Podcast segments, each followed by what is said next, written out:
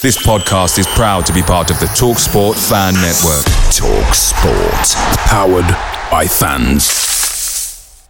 The TalkSport Fan Network is proudly supported by McDelivery, bringing you the food you love. McDelivery brings a top-tier lineup of food right to your door. No matter the result, you'll always be winning with McDelivery. Order now on the McDonald's app and you'll get rewards points delivered too. So that ordering today means some tasty rewards for tomorrow. Only via app at participating restaurants. 18 plus rewards registration required. Points only on menu items, delivery fee and terms apply. See mcdonalds.com.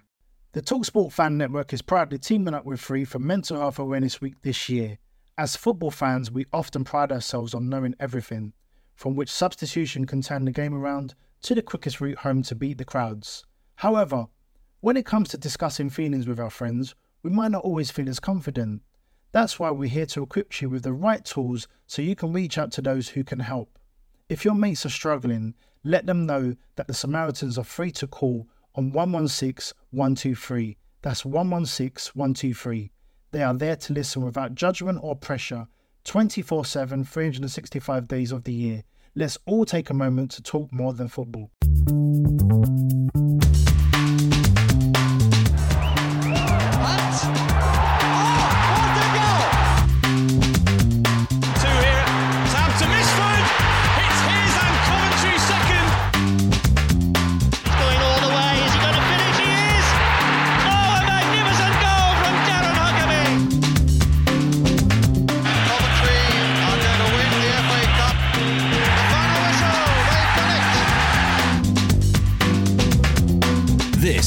Is Sky Blues Extra. Hello and welcome to another special episode of the Sky Blues Extra podcast, which is kindly sponsored by Shortland Horne, Coventry's leading estate agents. My name is Tom Ward, and I'm joined this evening by Dean. Good evening, Tom. Evening, mate. And I'm pleased to say we're joined by a very special guest and club historian, Jim Brown. Evening, Jim. How are you? Evening, Tom. I'm well, thank you. Good, good. It's it's good to have you on, Jim. Um, so what we tend to do with these um, these podcasts really is, is sort of go right back to the start. I know you've you've supported the Sky Blues for, for a number of years, but when did the sort of story start for you? Um, well, I- was always a big football fan when I was a, a little boy, um, but uh, didn't get taken to to a game till um, my dad took me to to see uh, Lockheed Leamington. I grew up in Leamington, and um, he took me to Lockheed Leamington. And from the age of about seven or eight, he he, he let me go with my uh, one of my mates round the corner. We would walk up to the windmill ground and um, generally make a nuisance of ourselves, uh, hang around for autographs after the game, and um, and then uh, one one season, I think it was 1961. I- I'd have been about eight, eight or nine. Um, my dad took me to see Lockheed play in a Birmingham Senior Cup final at Highfield Road Okay. and uh, and I, I said to my dad, "Oh, can can we after the game? Can we come and see a game with Coventry City?" Um, and uh, it just happened they were playing uh, Burnley in a in a friendly game um, at Highfield Road.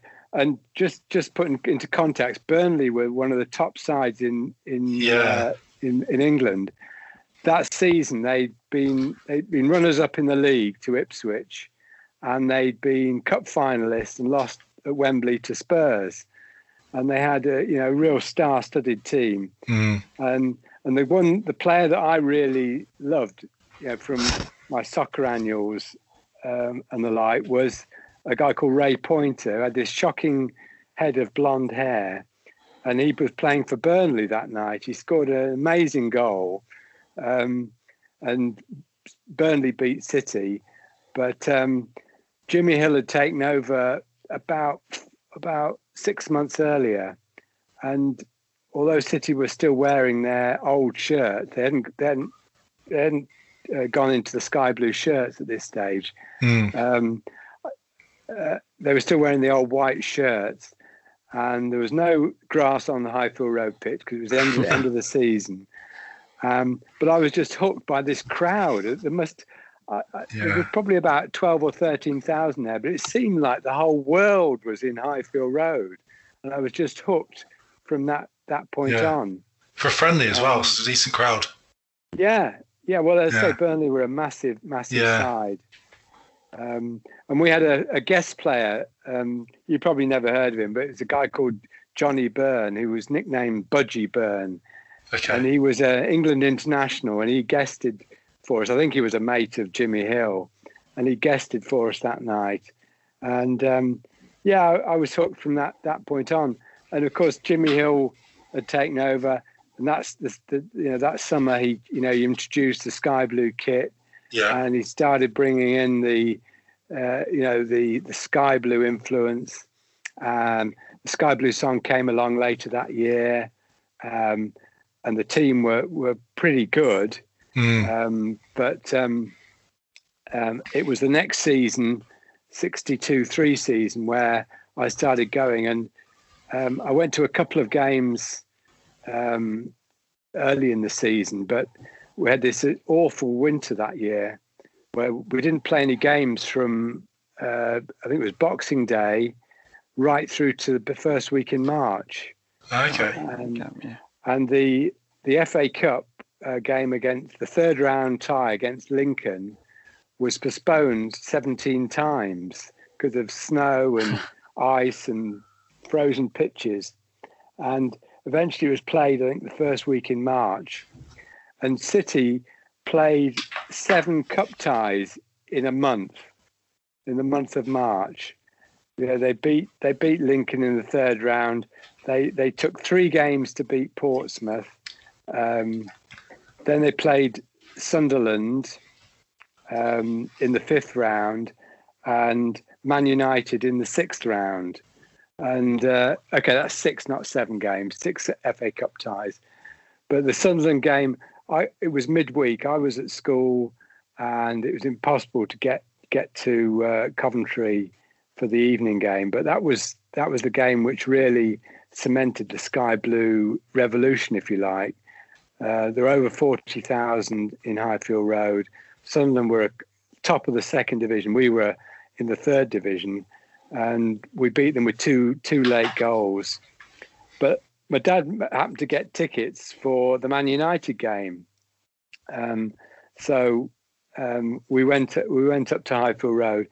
It poured with rain all day. We were standing on the Kop terrace and just drenched, and um, and I don't remember much about the game. Although I know what I know what happened. We took an early lead, then had a goal disallowed, and that let let Man United off, and they they beat us three one in the end. But um, you know that that cup run really brought so many Coventry fans back into the back into the fold, and um, you know really really kicked off the the sky blue revolution.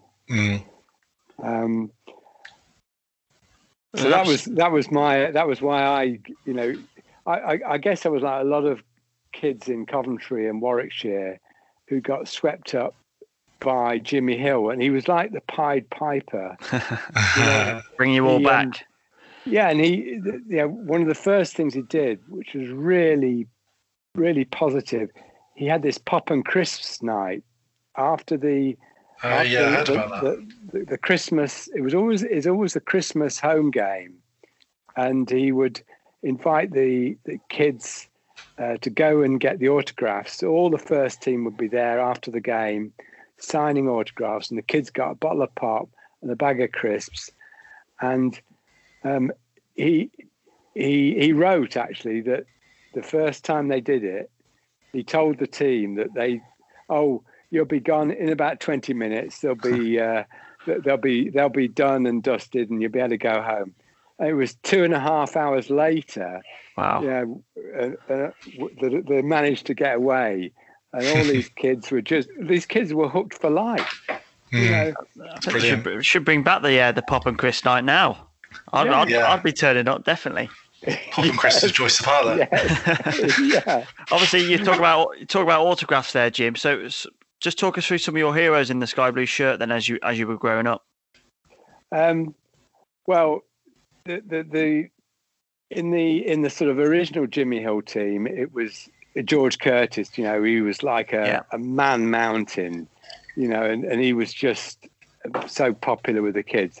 But of course, um, we had Terry Bly that first season, who could, who scored 27 goals, and then Jimmy Hill went out and had bought George Hudson to replace him, uh, and told him he was replacing him.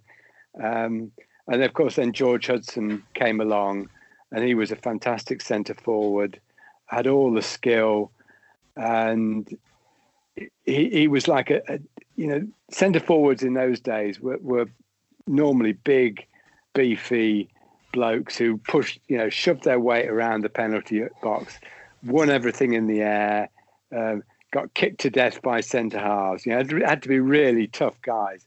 George Hudson was he, he was like a more like a modern day footballer, more like a Bergkamp um, type player, very skillful, lots of lovely touches, um, but, but could win the ball in the air.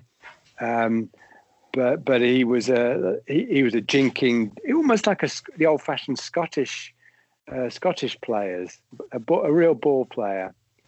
Um, and then there was Ronnie Rees on the wing, very popular. Willie Humphries on the other wing. Um, those are my sort of first heroes. Obviously, you alluded to you know some special memories of Highfield Road, being in awe of it as, as you first walked in. But what Mm. what real memories have you got of Highfield Road? Because it's a special place, isn't it? Or at least it was. Yeah, it was, and and you know, I I, I remember it before the, um, you know, before the uh, West Stand was built. You know, when Yeah. we were in the second division, it was the old covered end, which was like an a massive, um, corrugated steel cover over the terrace, uh, which they bought from Twickenham in the in the 1920s. Okay. Um, and um, I remember, you know, when I was a kid, when I was 10 or 11 years old, going into that covered end and the smells, I can smell it now, the, the smell of, of beer and cigarettes and sweat. Um, and you would get that, that covered terrace was just packed. And they had a, the city had a choir um, that, that would be up towards the back of the, uh, the, the back behind the goal and uh, there was a guy called Reg who they used to put on their shoulders, and he would start the chanting. you know, um, give me a C, give me an O, give me a V, and then when he finished, you know, Coventry, it would be Coventry, Coventry, and the whole, you know, covered terrace would would be chanting. Um, I think I've heard Tom start that chant at a few games myself. oh, it was fantastic. Yeah, and that that that uh, everybody was pa- always packed into that covered terrace. You know, and when it rained, of course, everybody would come in from the sides and be even more full.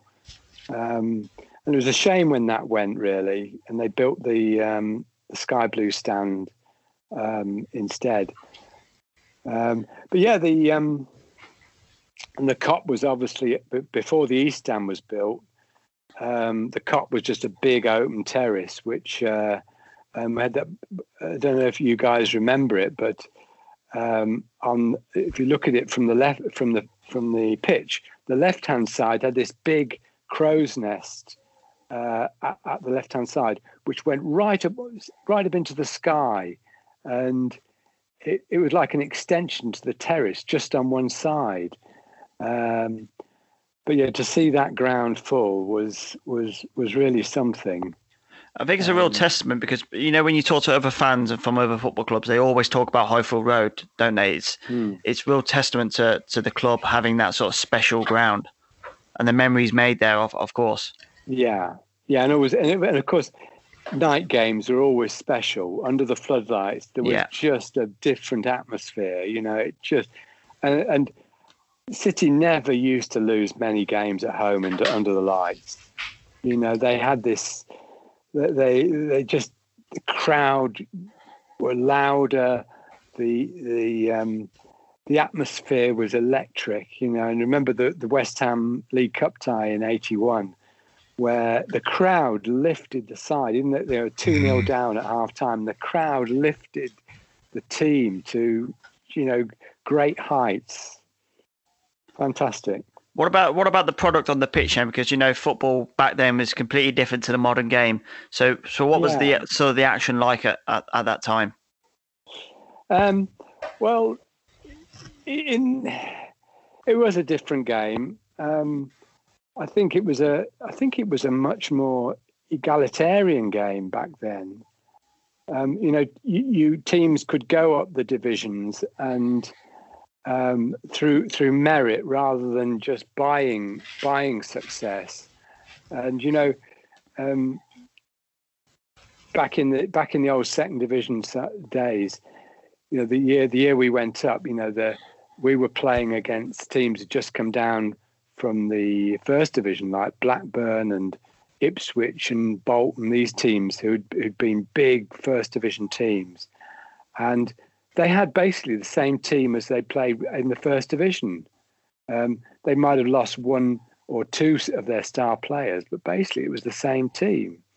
And um, you know, it was a much more egalitarian uh, egalitarian game.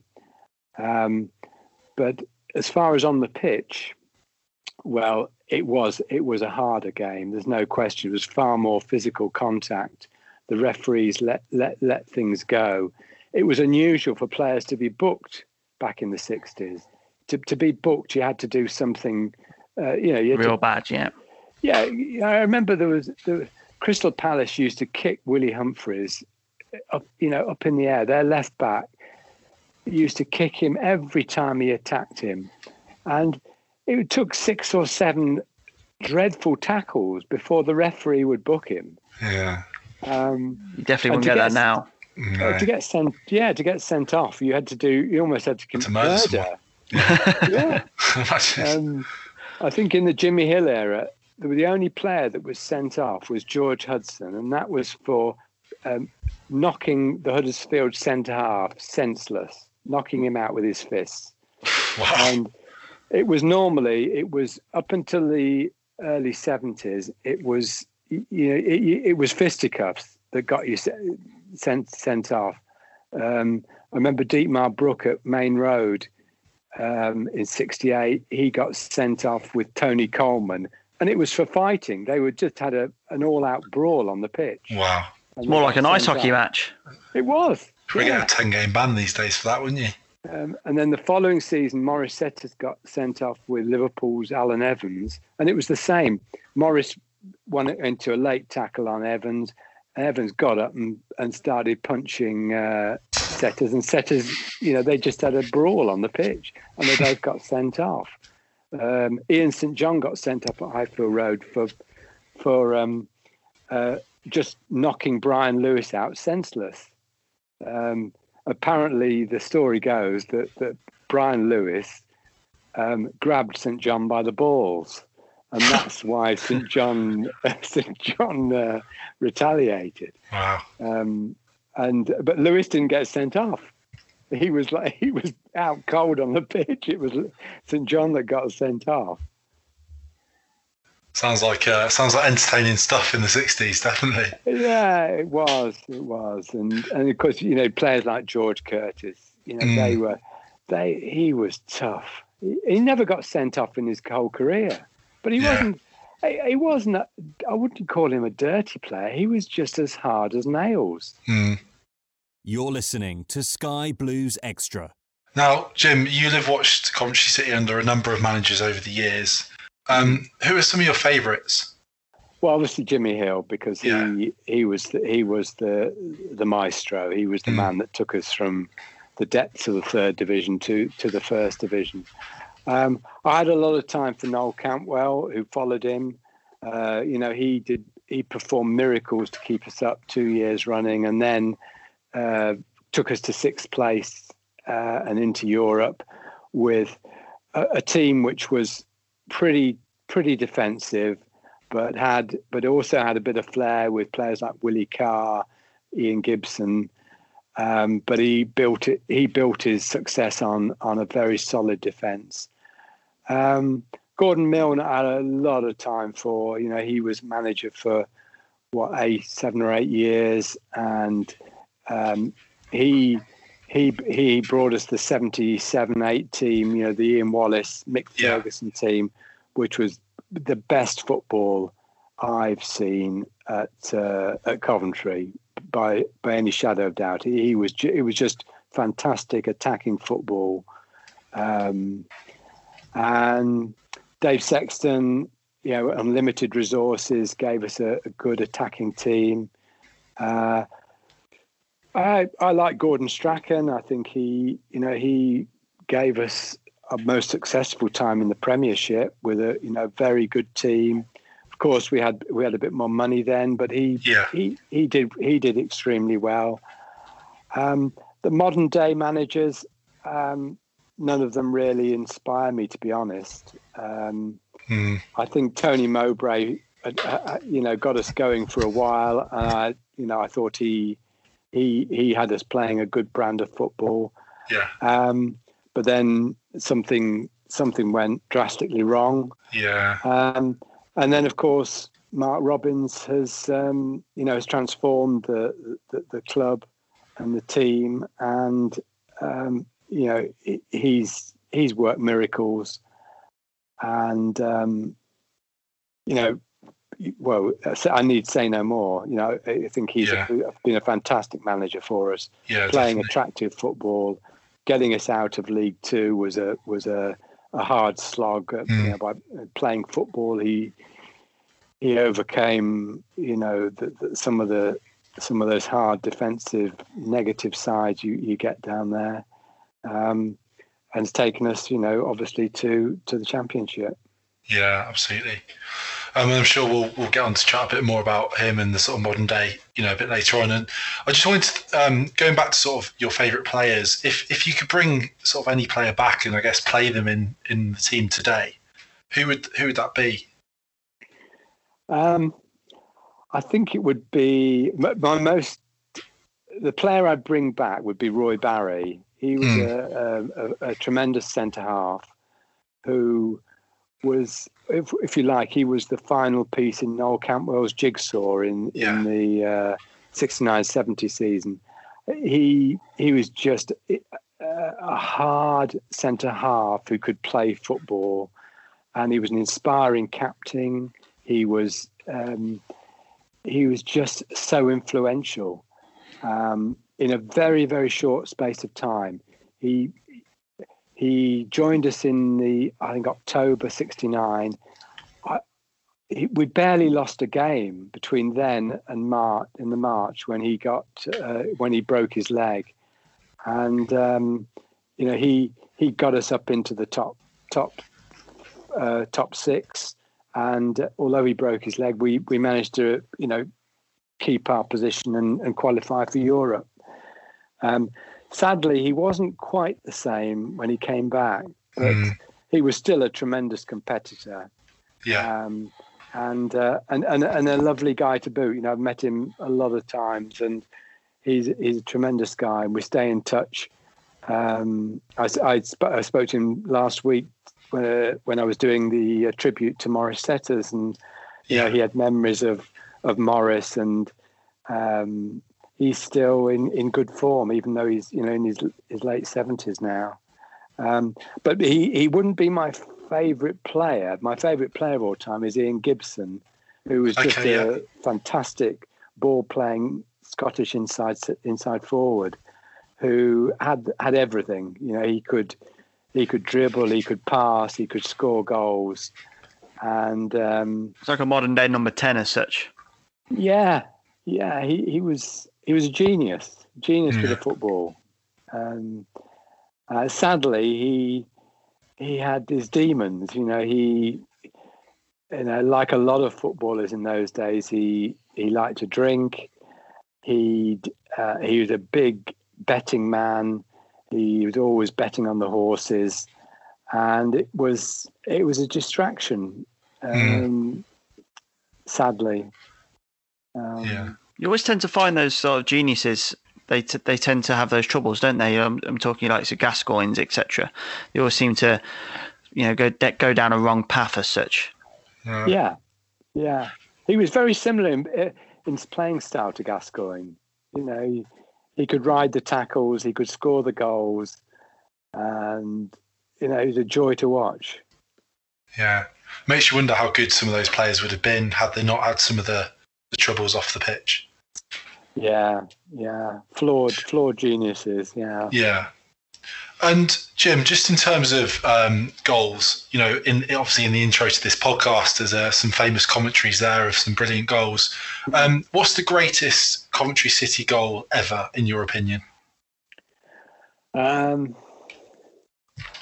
well, I have to say, uh, Tommy Hutchison's at, at Highbury against Arsenal in 72 3. Yeah. Um, you you can get a YouTube clip of it, a very very brief one. It's very hazy and and uh, but it. But in your in your head, it it's clear as day.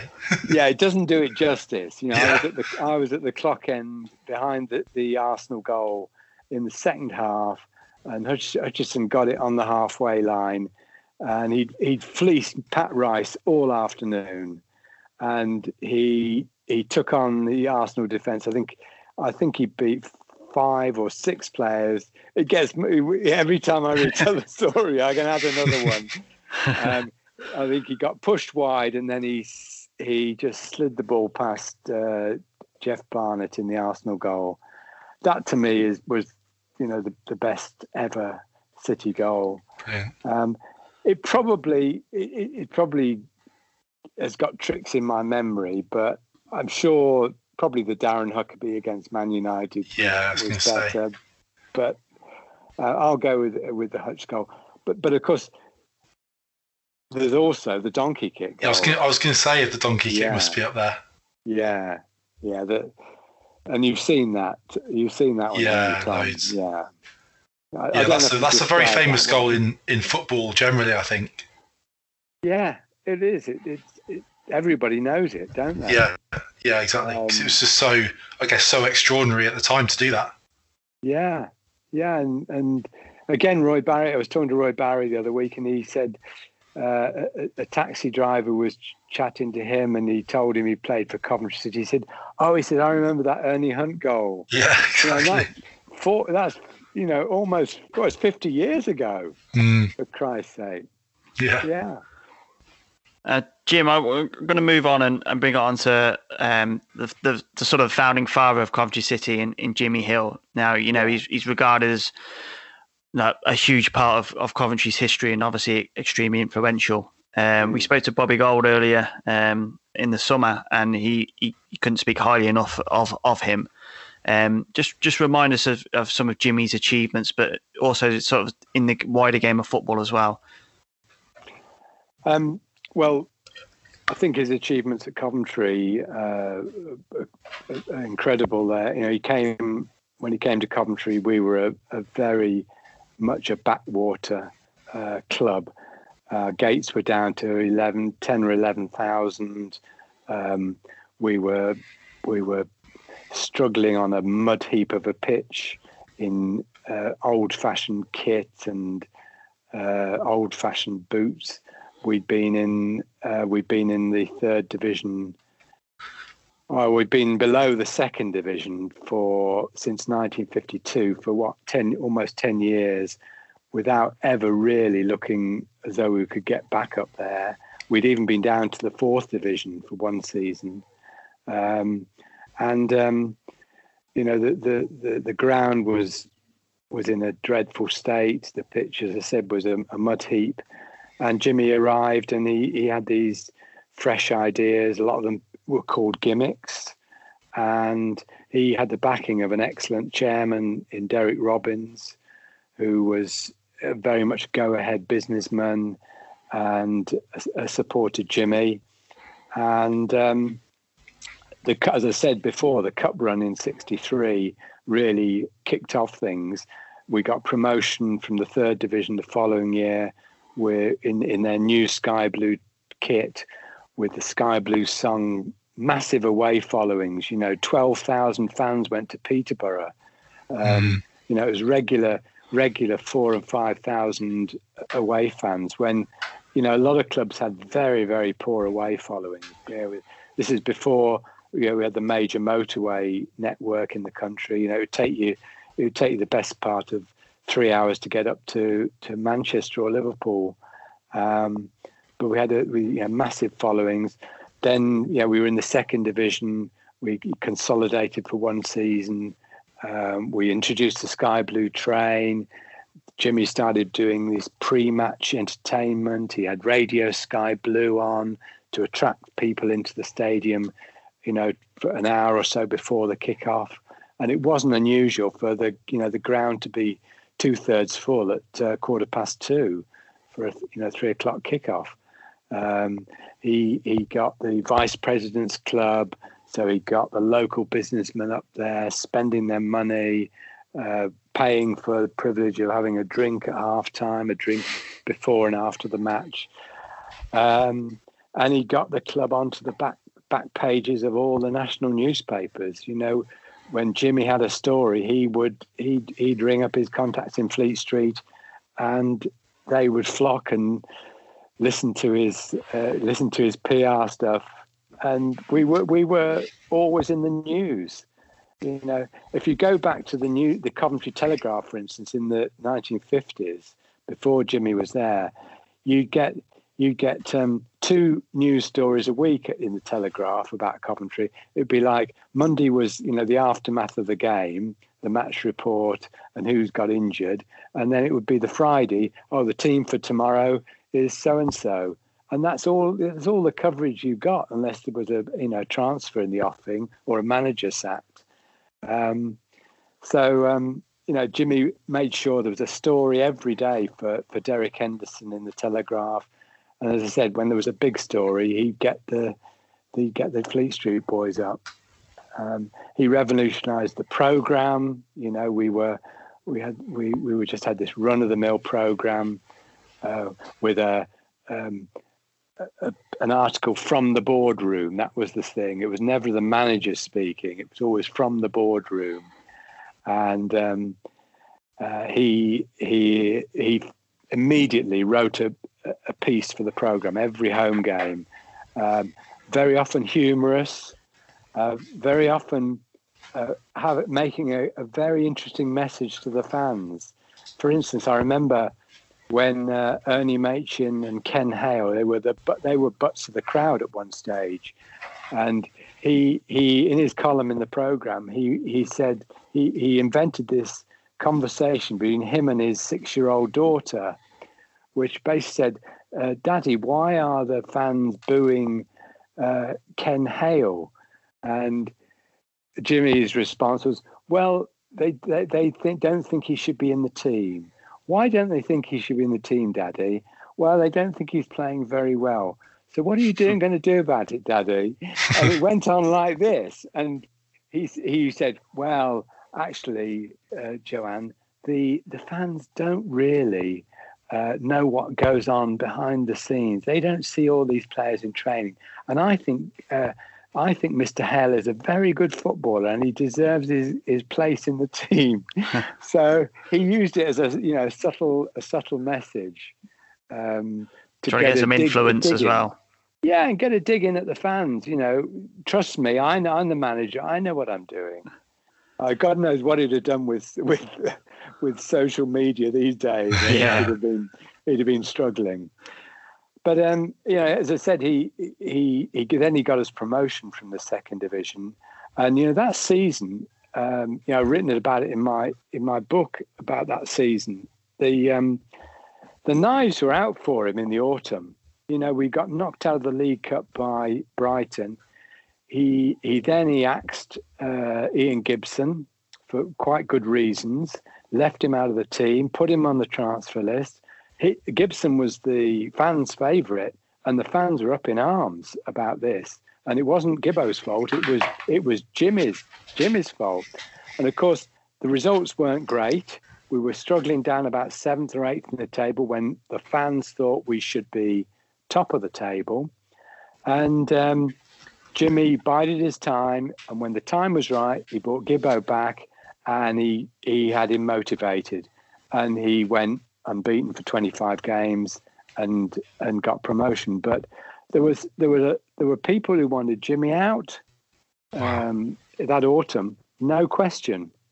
Just as you you know, you can you can see, you've seen this season when a couple of results don't go right, there are a, a minority. I'll, I'll give you of fans who want Mark Robins out. Mm. Yeah, it's crazy to think that. madness. Yeah, It's madness. Yeah. crazy. Yeah. Yeah. So um, yeah, so Jimmy was a big influence. And of course, then he came back in the seventies as a, as a chief executive and then chairman. And okay, he made some he made some bad decisions. Um, you know, you could argue that the all seater stadium was a was a bad decision, but he thought it was the right one at the time. And I think in ultimately he was proved correct. I just don't think he sold it to the the Coventry fans very Mm. well. Um, and then we had the situation where he let uh, a lot of the key youngsters get out of contract, um, and and that backfired. And um, you know, we we ended up having to sell a lot of our good young players. Um, well, they walked basically. It wasn't a case of selling them; they walked. Um, so he had his he had his faults, but he was a, a he was a massive influence on the club, and as you as you said, he he had a big influence on on the whole game. You know, going right back to as a PFA chairman, he he led the he led the fight to to um, end the the maximum wage, um, which every football modern day footballer should be grateful for, and he. Um, and then he, he he did a lot of other good work, you know, rule changes. He he was behind the three points for a win. He Yeah. changed to that, to the changes in promotion and relegation, um, so that there were more there was more teams promoted from the lower divisions, um, and he you know he was a big influence. Yes, no question. You're listening to Sky Blues Extra.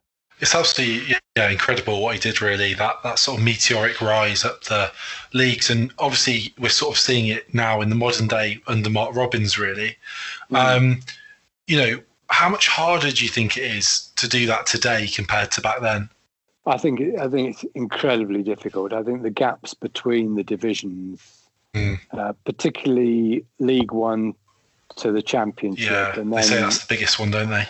yeah, and then up from up to the Premiership. I think The money, incredibly yeah. difficult. I think the the one big thing that is is is the parachute payment. Mm. I think that's just something that's got to end.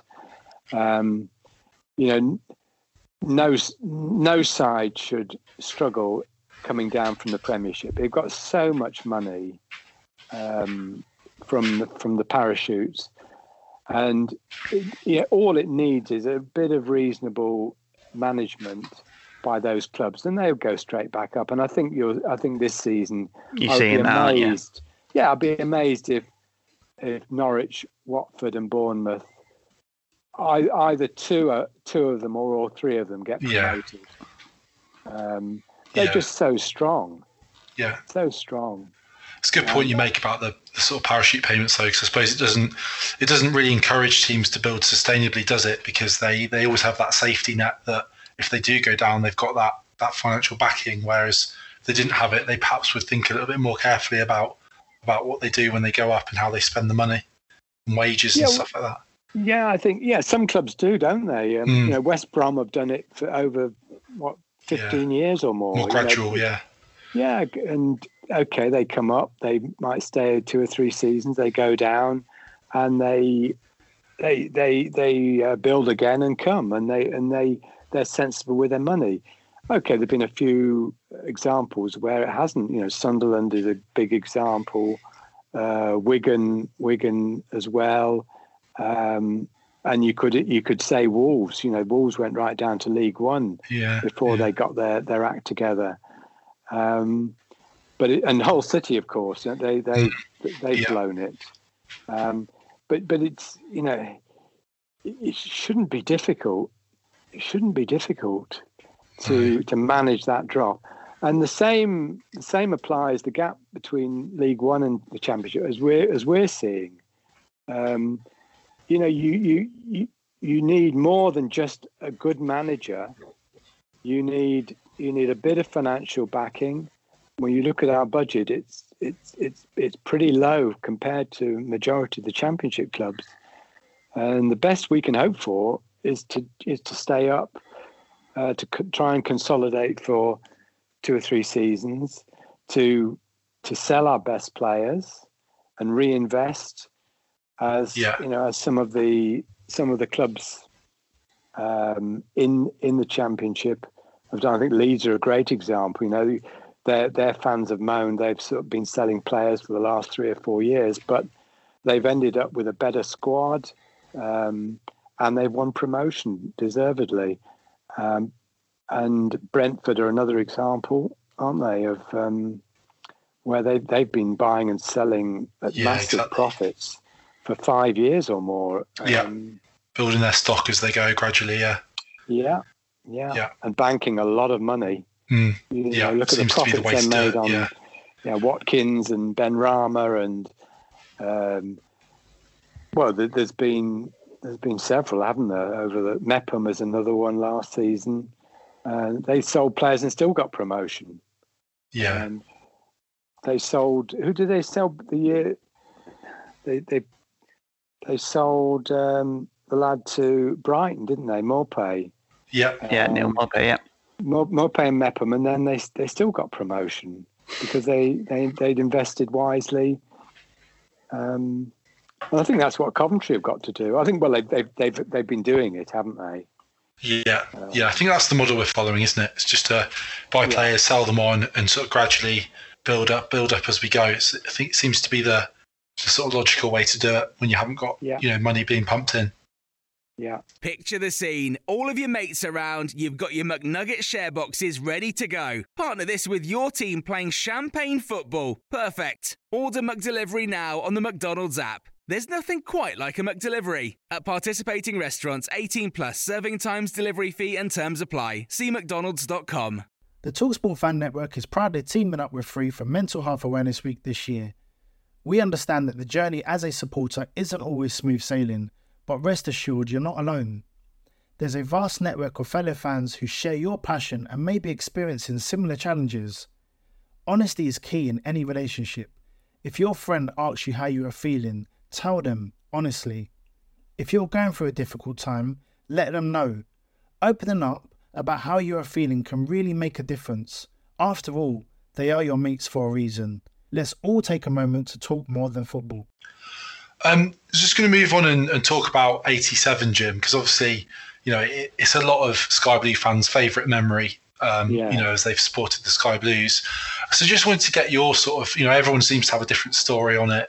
Just wanted to get your kind of uh, memories of perhaps some of the earlier rounds, the build up towards the final, and then obviously that, that magical day at Wembley. Mm. Yeah, that was a great a great run, um, and and completely out of the blue. You know, we'd had we'd had three seasons where we'd have to win on the final day to stay up, and uh, and then John and George took over, and I think everybody knew quite early on in that season that we, you know, things had turned round dramatically. You know, we were pretty pretty strong at home that season. Um, I remember when we beat Forest, who were a big, you know, big club then. I think we beat them in the November, and you know, we, we knew we had something pretty pretty good. Cyrille suddenly had come to life after a couple of you know pretty lackluster seasons, Yeah. um, and uh, we had a very solid defence. You know, with uh, Borrows and Downs and Killer and Killer, yeah. And um, we and then then of course the cup came where we had the big Boxing Day win over Spurs, uh, and then the cup came around. We easily beat Bolton, uh, and then we won at Old Trafford, didn't we, in the fourth round? And I think people started to think, "Wow, you know, beat United, we might be going somewhere." And I think. I think it was uh, when we won at Stoke in the fifth round. I think that's. I think when we won up there, and we were a bit lucky that day. Stoke battered us a bit, but I think coming out of the Victoria Ground that day, I think a lot of City fans thought we we we could win. We could, you know, we could go far in this. Yeah, I was about to say Maybe that Stoke game. it. That's, that's, Yeah. that's the one my, my dad always says. Yeah, Yeah. that's that's when I knew we had a real opportunity, a golden opportunity Yeah. to win the cup at this. At Yeah, this my mum said that the same as well. Seems to be a lot. A lot of people thought that. Yeah. Brilliant. And then, and then, of course, we drew Sheffield Wednesday, and we thought, oh god, and they had an amazing cup rec- cup record. I don't think they'd lost a home, cup tie for about twenty five years, and um, and that day was special. That day, there was a massive following, all at the Leppings Lane end, um, and you know we got that early goal, and we just kept Wednesday at bay for so long, and then they got. Oh, it was a lucky equaliser, Megson, wasn't it? And their fans. Then we thought, oh God, here we go. It's mad how it still annoys you to this day. You can feel it in, in, when you Yeah. talk. Oh, it did. And uh, I was in the Lep- in the upper tier at the end, at the Leppings Lane end, and then Houchen just came alive. He just, you know, he hadn't done a lot all season, to be honest. He only scored the winner at uh, Old Trafford, but he hadn't done a lot, and he just came alive that day. And that was that was that was the the special moment for me, winning winning those two late goals at Hillsborough. Um, the semi final uh, that was a that was a knife edge, wasn't it? All the uh, winning in extra time. We we were behind for a long time that day, and then somehow you know, got back in the game. Micky Gynn equalised, um, and then Wembley. And I'm afraid to say, I my memories of Wembley were just so fleeting. It just you, know, you hear you know you hear we hear managers say, "Oh, I t- I tell my players to when they get to Wembley, you know, soak it all up, enjoy the day, take it all in, because it'll go so quickly." And it to me, it just went so quickly that day. It's like a blur. Yeah, yeah. Um, I was going to ask you how it sort of compares then to the Checkatrade and, and the playoff finals at Wembley, but you know if you if you can't remember much about '87's Cup final day, then I'm not sure you can compare it, right? I think, I think, I think I went to Wembley thinking, oh, I just hope, you know, because Spurs were awesome that season. They scored so many goals. And I just, I'm thinking, I, I hope we don't get embarrassed. I just don't want to be embarrassed. I don't want to lose four or five nil at Wembley. And They had a brilliant side, didn't they, Spurs, at that on- in that they final? did. Yeah, they did. I remember watching it in the quite- summer when ITV played played it back, Mm. and uh, the the team lineups came up. I was like, oh my god, this Spurs side were, were electric. Yeah.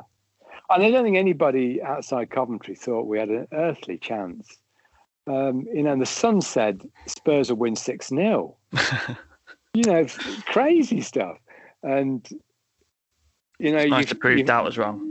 Yeah, you, you just you just think, oh, they can't they can't get hammered. That's, you know, and then you people saying, oh, but cup final, anything can happen. But you you just don't believe that, you know, because you've been a Coventry fan for so long. Think, oh, Part and parcel of supporting the club. You know, and of course I was in Munich in 1970 and saw us lose six one there, and you think I just don't want something like that again. Yeah. That would be, you know, that would that would wreck that would wreck my life if we got hammered at Wembley. And then, of course, when Clive Allen scored in the second minute, you think, "Oh God, here we Here go." we go. Yeah. But then, you know, by the time we got to half time, you think we're in this, we can win this, and then it was just it was just a topsy turvy game. It was just swinging like a pendulum from one end to the other. And one minute you're up, the next minute you're down, and then uh, then you then of course you get the euphoria euphoria of Houchen's goal, and then you start at extra time. You know, in extra time, I always remember. Um, my wife was with me. She very rarely goes to a game. She's probably only been about to ten games in forty odd years, and she was there that day. And she said the Spurs players are finished. They're all on the ground. City players were, you know, they weren't. They they looked lively. Silic was, you know, he got his fist there. And she said, she said, they'll win this. They'll win this. And she was right. And actually, we could have won it more. You know, Micky Gynn could have made it four two. Yeah, chances. Yeah. Yeah, mm. And then after the game, it. Oh, I don't know. I, I, Becomes a blur. yeah, I don't remember much about it at all. I, I went. To, I went to go into. I went into London. We lived in uh, in Harpenden in those days, and um, I had a daughter who was with um, childminder for the afternoon. We went back and picked her up, and I said, "Oh, I'm, I'm going into London, meet the London Supporters Club, and have a drink." And by the time we got in, got to the pub. There were only about four of them left. They'd all gone home. they, were, they were mentally exhausted. Yeah, I can, im- And I I can think I, imagine. I think I was too. And I went to Coventry the next day and was part of the. But again, it's it's just a blur. I can't remember much about it. You're listening to Sky Blues Extra. The, obviously, No. with the two recent trips to Wembley in the Checkatrade, did, did did any memories come flooding back when you were walking up Wembley Way those days? Um, I don't think so. No, I because I, came from the other direction. Because the train, uh, the train comes in where I where I come from Warwickshire. The train comes in at the other end of the, The other ground, end, so I- yeah. Yeah, um, but I was with a lot of friends um, because the former Players Association got a big block of tickets. I was with lots of friends and with former players as well, which was great fun. Um, and then that was for the, the Checkatrade. And for the playoff final, um, that was special. I got, I got invited into the into the Royal Box, which is really nice at the club Amazing. to, to do that. And I was sat next to the Bishop of Coventry, believe it or not Wow. and um, he I had to I had to explain a few things to him about the, the team and about the game, but um, it was fascinating. It, of course, at half time it was um, it was nil nil. So um, he said to me at half time, he said, Jim, he said, um, do you think we should say a little prayer? I think we all were, Jim. yeah, and uh, uh, and I'm not a religious person, but I, I I had a little prayer with the Bishop of Coventry, and of course, within minutes we were ahead. And um, Maybe we should put it all down to that then. yeah, those I think prayers. so. I think so. Yeah. Um, Yeah. So, Jim, yeah, just sort of moving on to your role as the, the club historian. Yeah. Um, you know, we really enjoy a lot of the stats that you put out and some of the throwbacks and obviously your your blog. Um, tell us a bit about how you sort of came to be in, in that role. Um, well, I was as a boy, I was always interested in football. I always got the football annuals for Christmas and used to pore over the league tables and, um, you know, looking at the the old cup finals and always made sure I watched whatever whenever was football on TV. And of course, there was a lot less in those days. It was mainly, you know, the FA Cup final and England games used to rush home from school to watch the England games because they were on the in the midweek afternoons uh, back in the, the, the late fifties and sixties.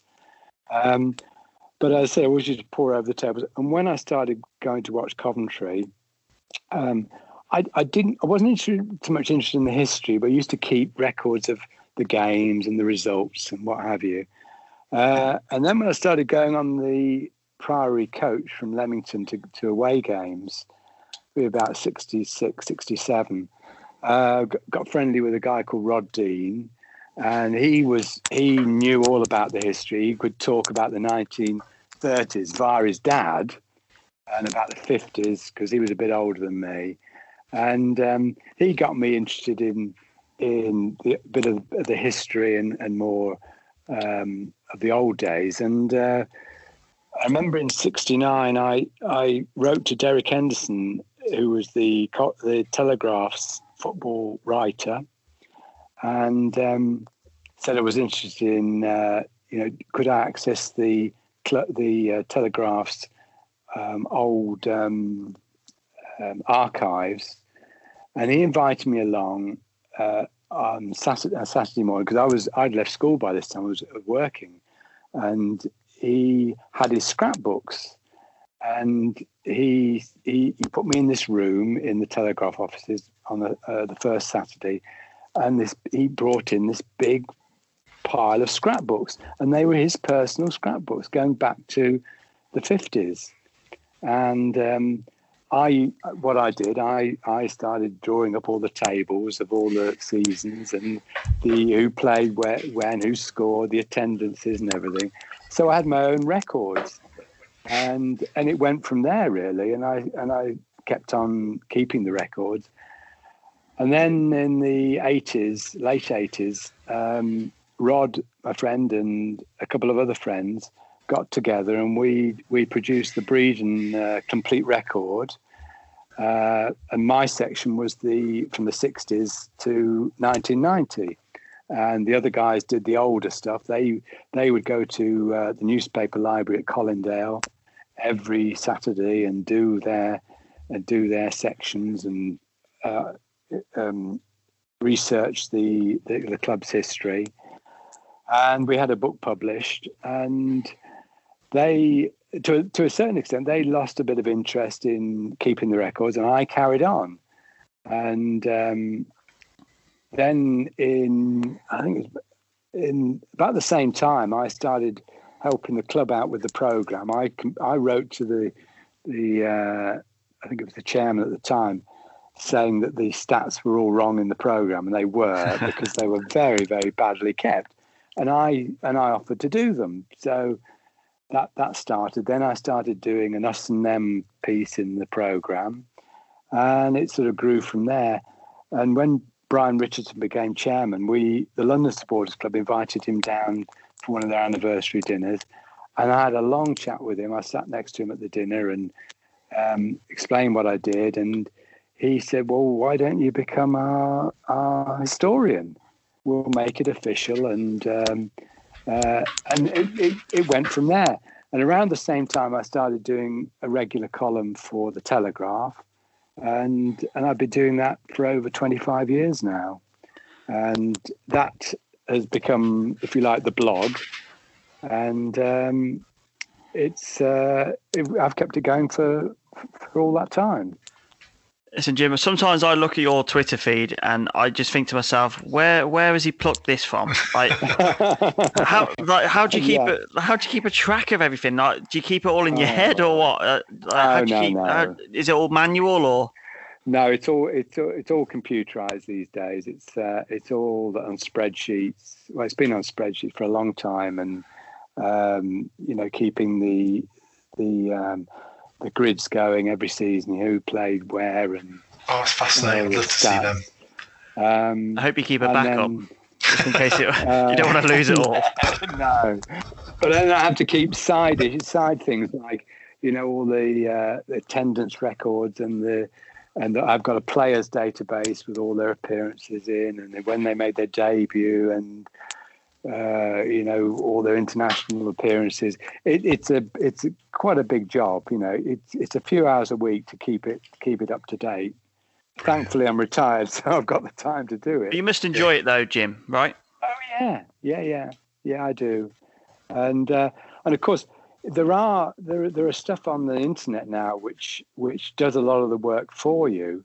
Um, I and I do subscribe to a thing called ENFA. I don't know if you've you, have you have heard it, but this these are a, a, group of guys. Well, there's two or three of them who have been doing it, going right back into the 80s, publishing club histories with all the, the stats in.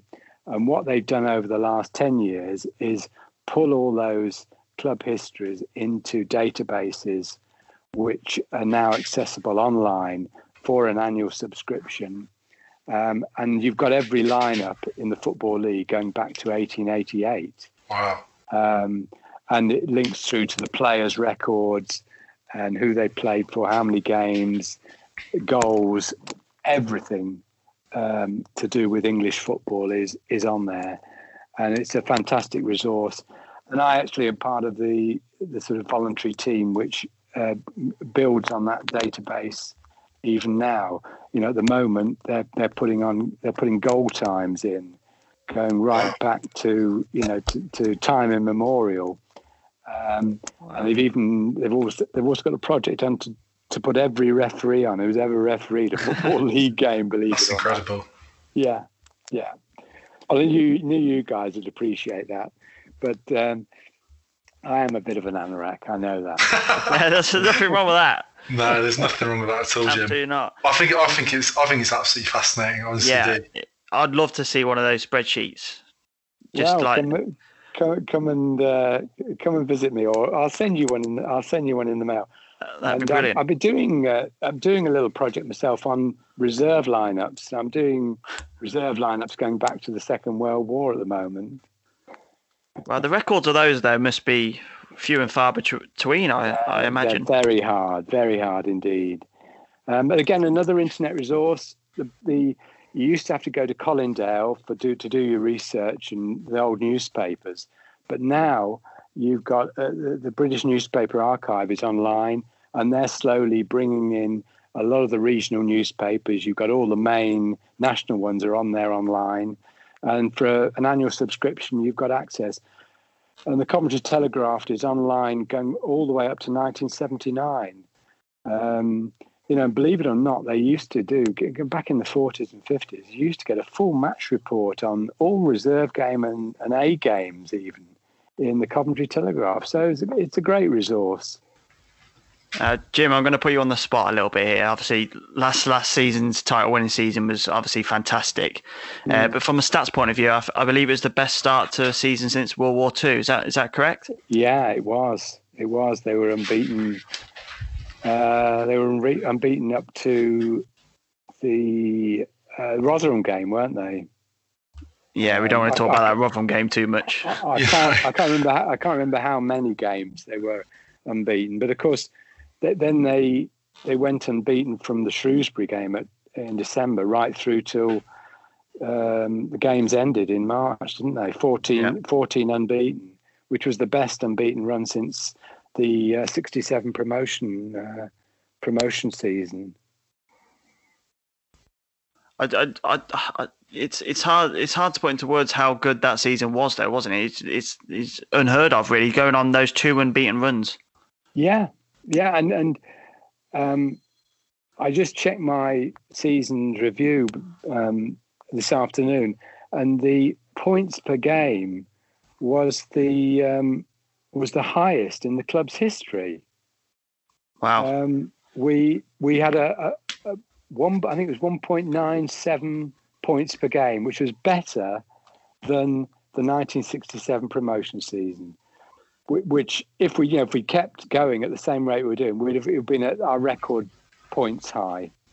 It was an amazing season. Um, Um, sadly, it'll yeah. always have that asterisk against it, Mm. won't it? Yeah. And it's and you know we did all that without winning an away game until Christmas. You know when was the last time that happened? I know. The last time that happened, well, it was the season we didn't win an away game, wasn't it? Oh yeah. Was that when was that? About 10, 15 years ago, something like that. Uh, it was the season before we got relegated from the Premiership. Right. Oh, okay, yeah. Um, So late nineties. That was a torrid yeah, year, wasn't it was. Yeah, it was. It was that kit, wasn't it? It was the white away kit. Yeah, that was Was it. it the white away kit, Was it white and red or? or Just was it trying to- white with black shorts? Yeah, I think I know the one you mean. Like the it was like black with sky blue on the front. Yeah. Yeah. No, it was. It was the white. It was white. White with black shorts.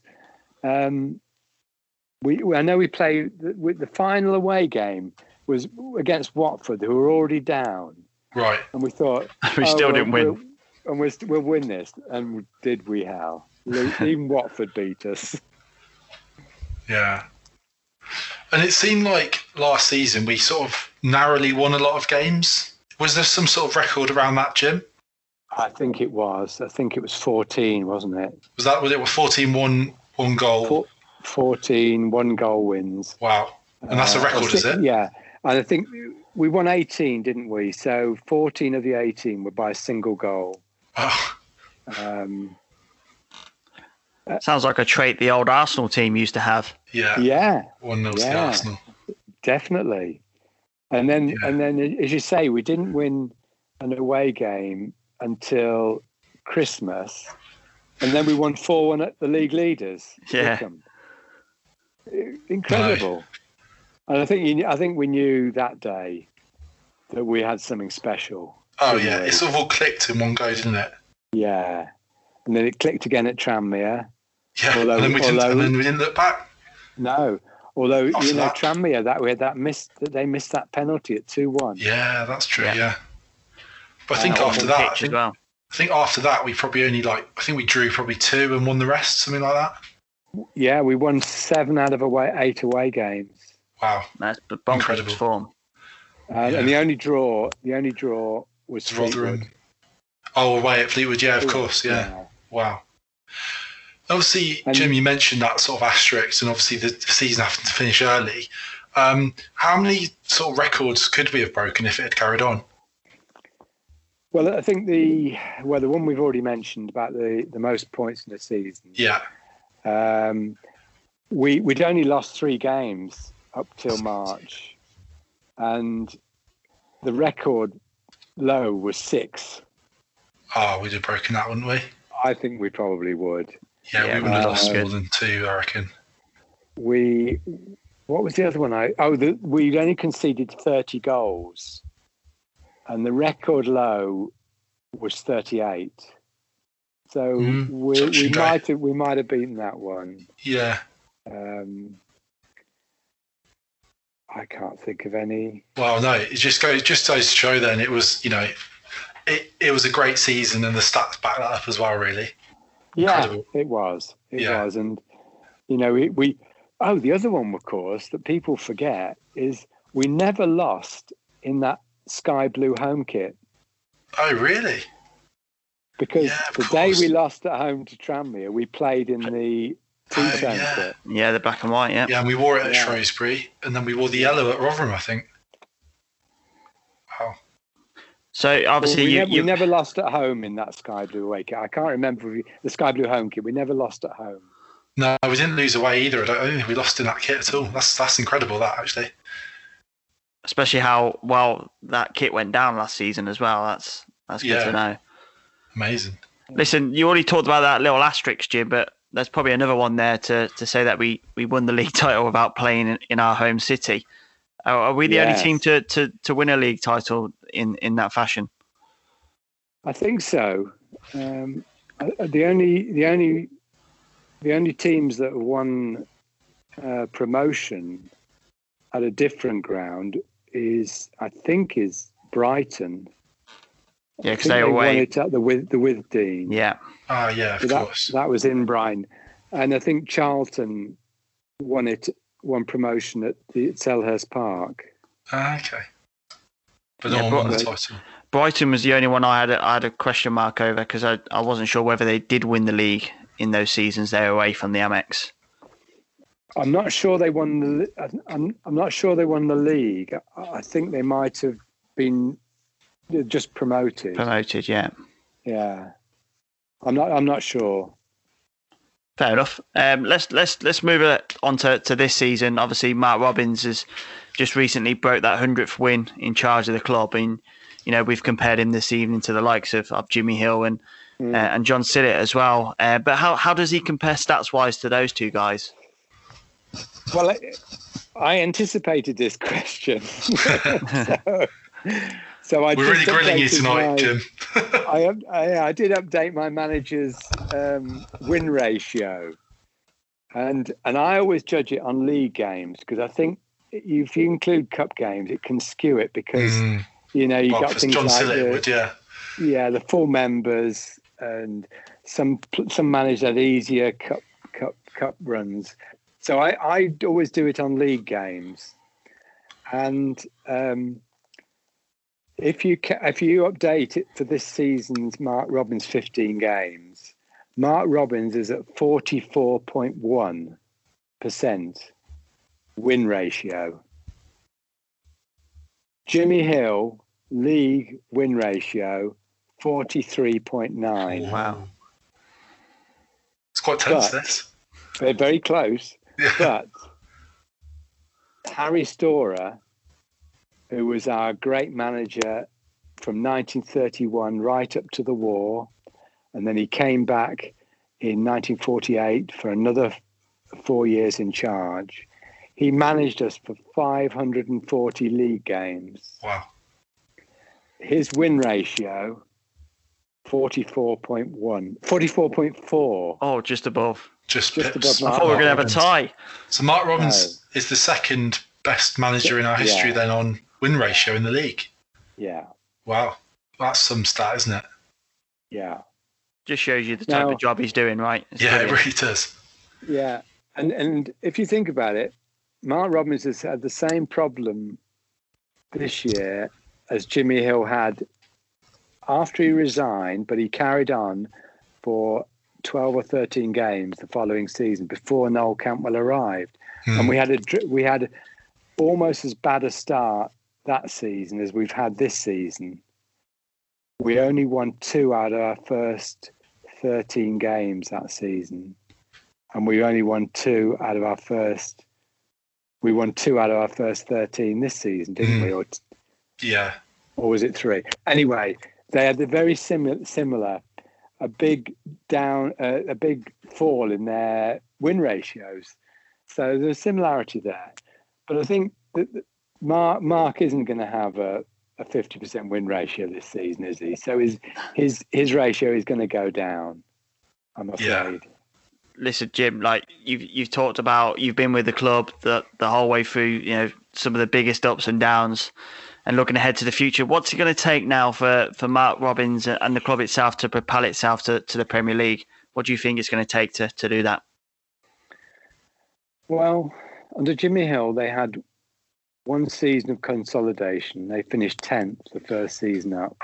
And then they finished third and missed out, prom- missed out promotion by one point before the third season they went up.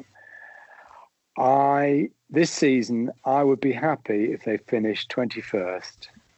I think we all would. Hmm. We'd all I take hope it's I hope it's not on the last day because that you know I'm fed up with last day biting finishes. You know I've been I've been to too many of those. You know I I was at Charlton how many years ago when we lost pitifully but still stayed up. I was at Tottenham in '97. It was euphoric, but the build up to that wasn't you know, I almost had a nervous breakdown. You know, I was there in 68, 69, s- you know, 77, Bristol City. I've seen them all. I don't want a nail binding finish. I hope we can we can be safe before the final day. Um, I, I think I think we've got to stick with Mark Robins, even if we even if we go down. I think Mark Robins is the man, the only man that can take us back to the promised land. I think he's well supported by our owners.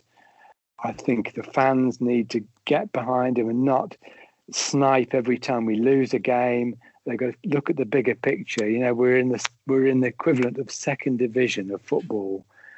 We were in the fourth division three years ago. We've got to we've got to support him. I think he, you know support him with his his model, buying good young players, whether they're from overseas or from the lower divisions, using good recruitment policy, buying players that fit into our model, and in time, I think we can do it. Hmm. Then, of course, you've got the problem of surviving in the Premiership, haven't you? Do it all over again. and uh, and and that I can't say I look forward to going back in the Premiership. I think it'd be great to win promotion, but you know, to go out every week the way Brighton do, the way West Brom do, the way Burnley do, and you know, there's no hope of finishing in the top six, is there? No, definitely not. No I suppose it's just hope. you know if we went back for us even one season just to have that you know just to have the memories I suppose and then if we did drop back down it would obviously I suppose it would help the club a lot financially as well. Yeah, Um, it would. It would. It would. But you know, you know, there's a glimmer of hope when you see what Leeds United are doing. Hmm. You know, could they become a team that could break into the top eight, top six? I look, I look at Wolves. You know, and Yeah. they've got a fantastic manager with a team that is so exciting. Yeah. Um, I suppose it's the know, ownership.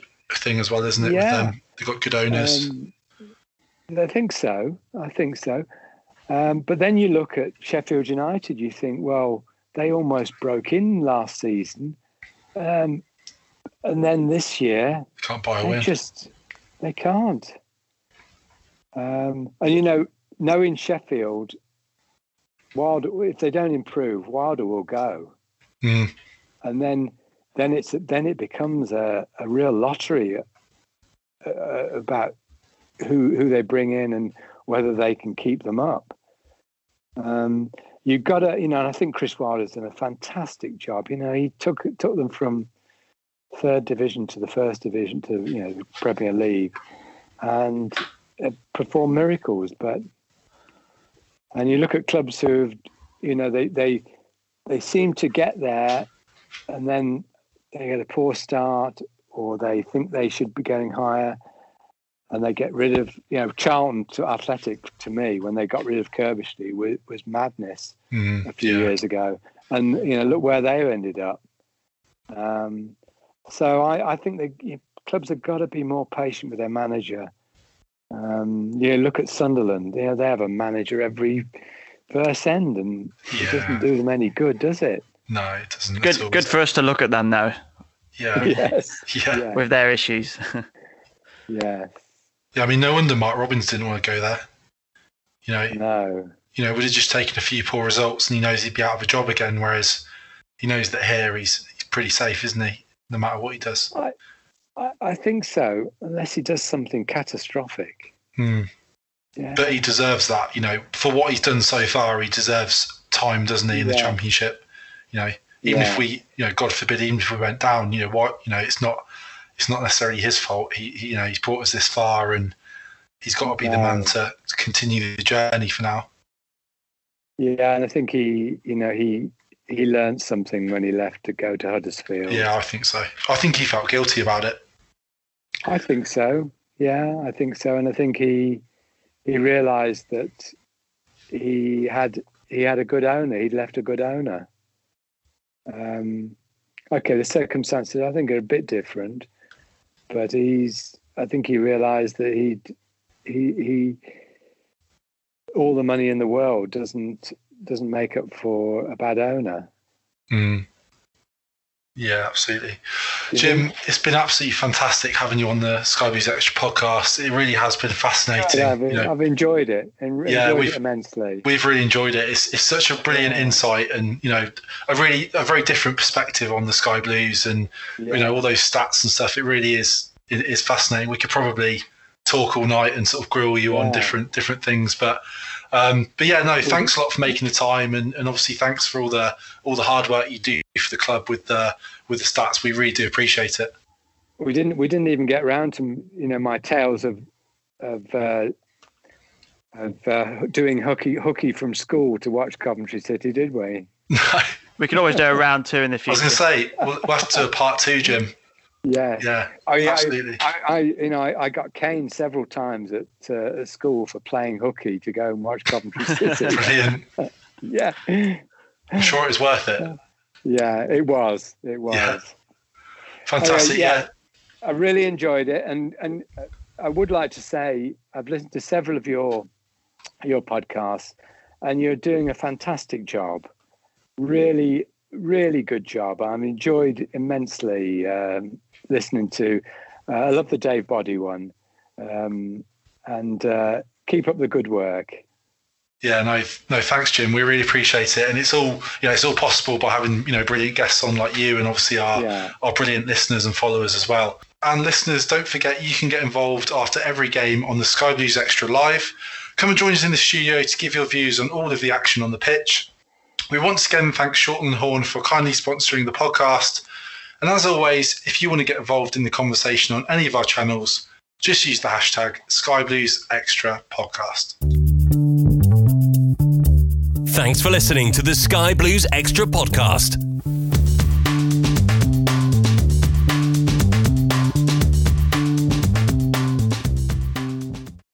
The Talksport Fan Network is proudly teaming up with Free for Mental Health Awareness Week this year. As football fans, we often pride ourselves on knowing everything, from which substitution can turn the game around to the quickest route home to beat the crowds. However, when it comes to discussing feelings with our friends, we might not always feel as confident. That's why we're here to equip you with the right tools so you can reach out to those who can help. If your mates are struggling, let them know that the Samaritans are free to call on 116 123. That's 116 123. They are there to listen without judgment or pressure 24 7, 365 days of the year. Let's all take a moment to talk more than football. Away days are great, but there's nothing quite like playing at home. The same goes for McDonald's. Maximize your home ground advantage with McDelivery. Order now on the McDonald's app. At participating restaurants, 18 plus serving times, delivery fee, and terms apply. See McDonald's.com. This podcast is proud to be part of the TalkSport Fan Network. Talk Sport. Powered by fans.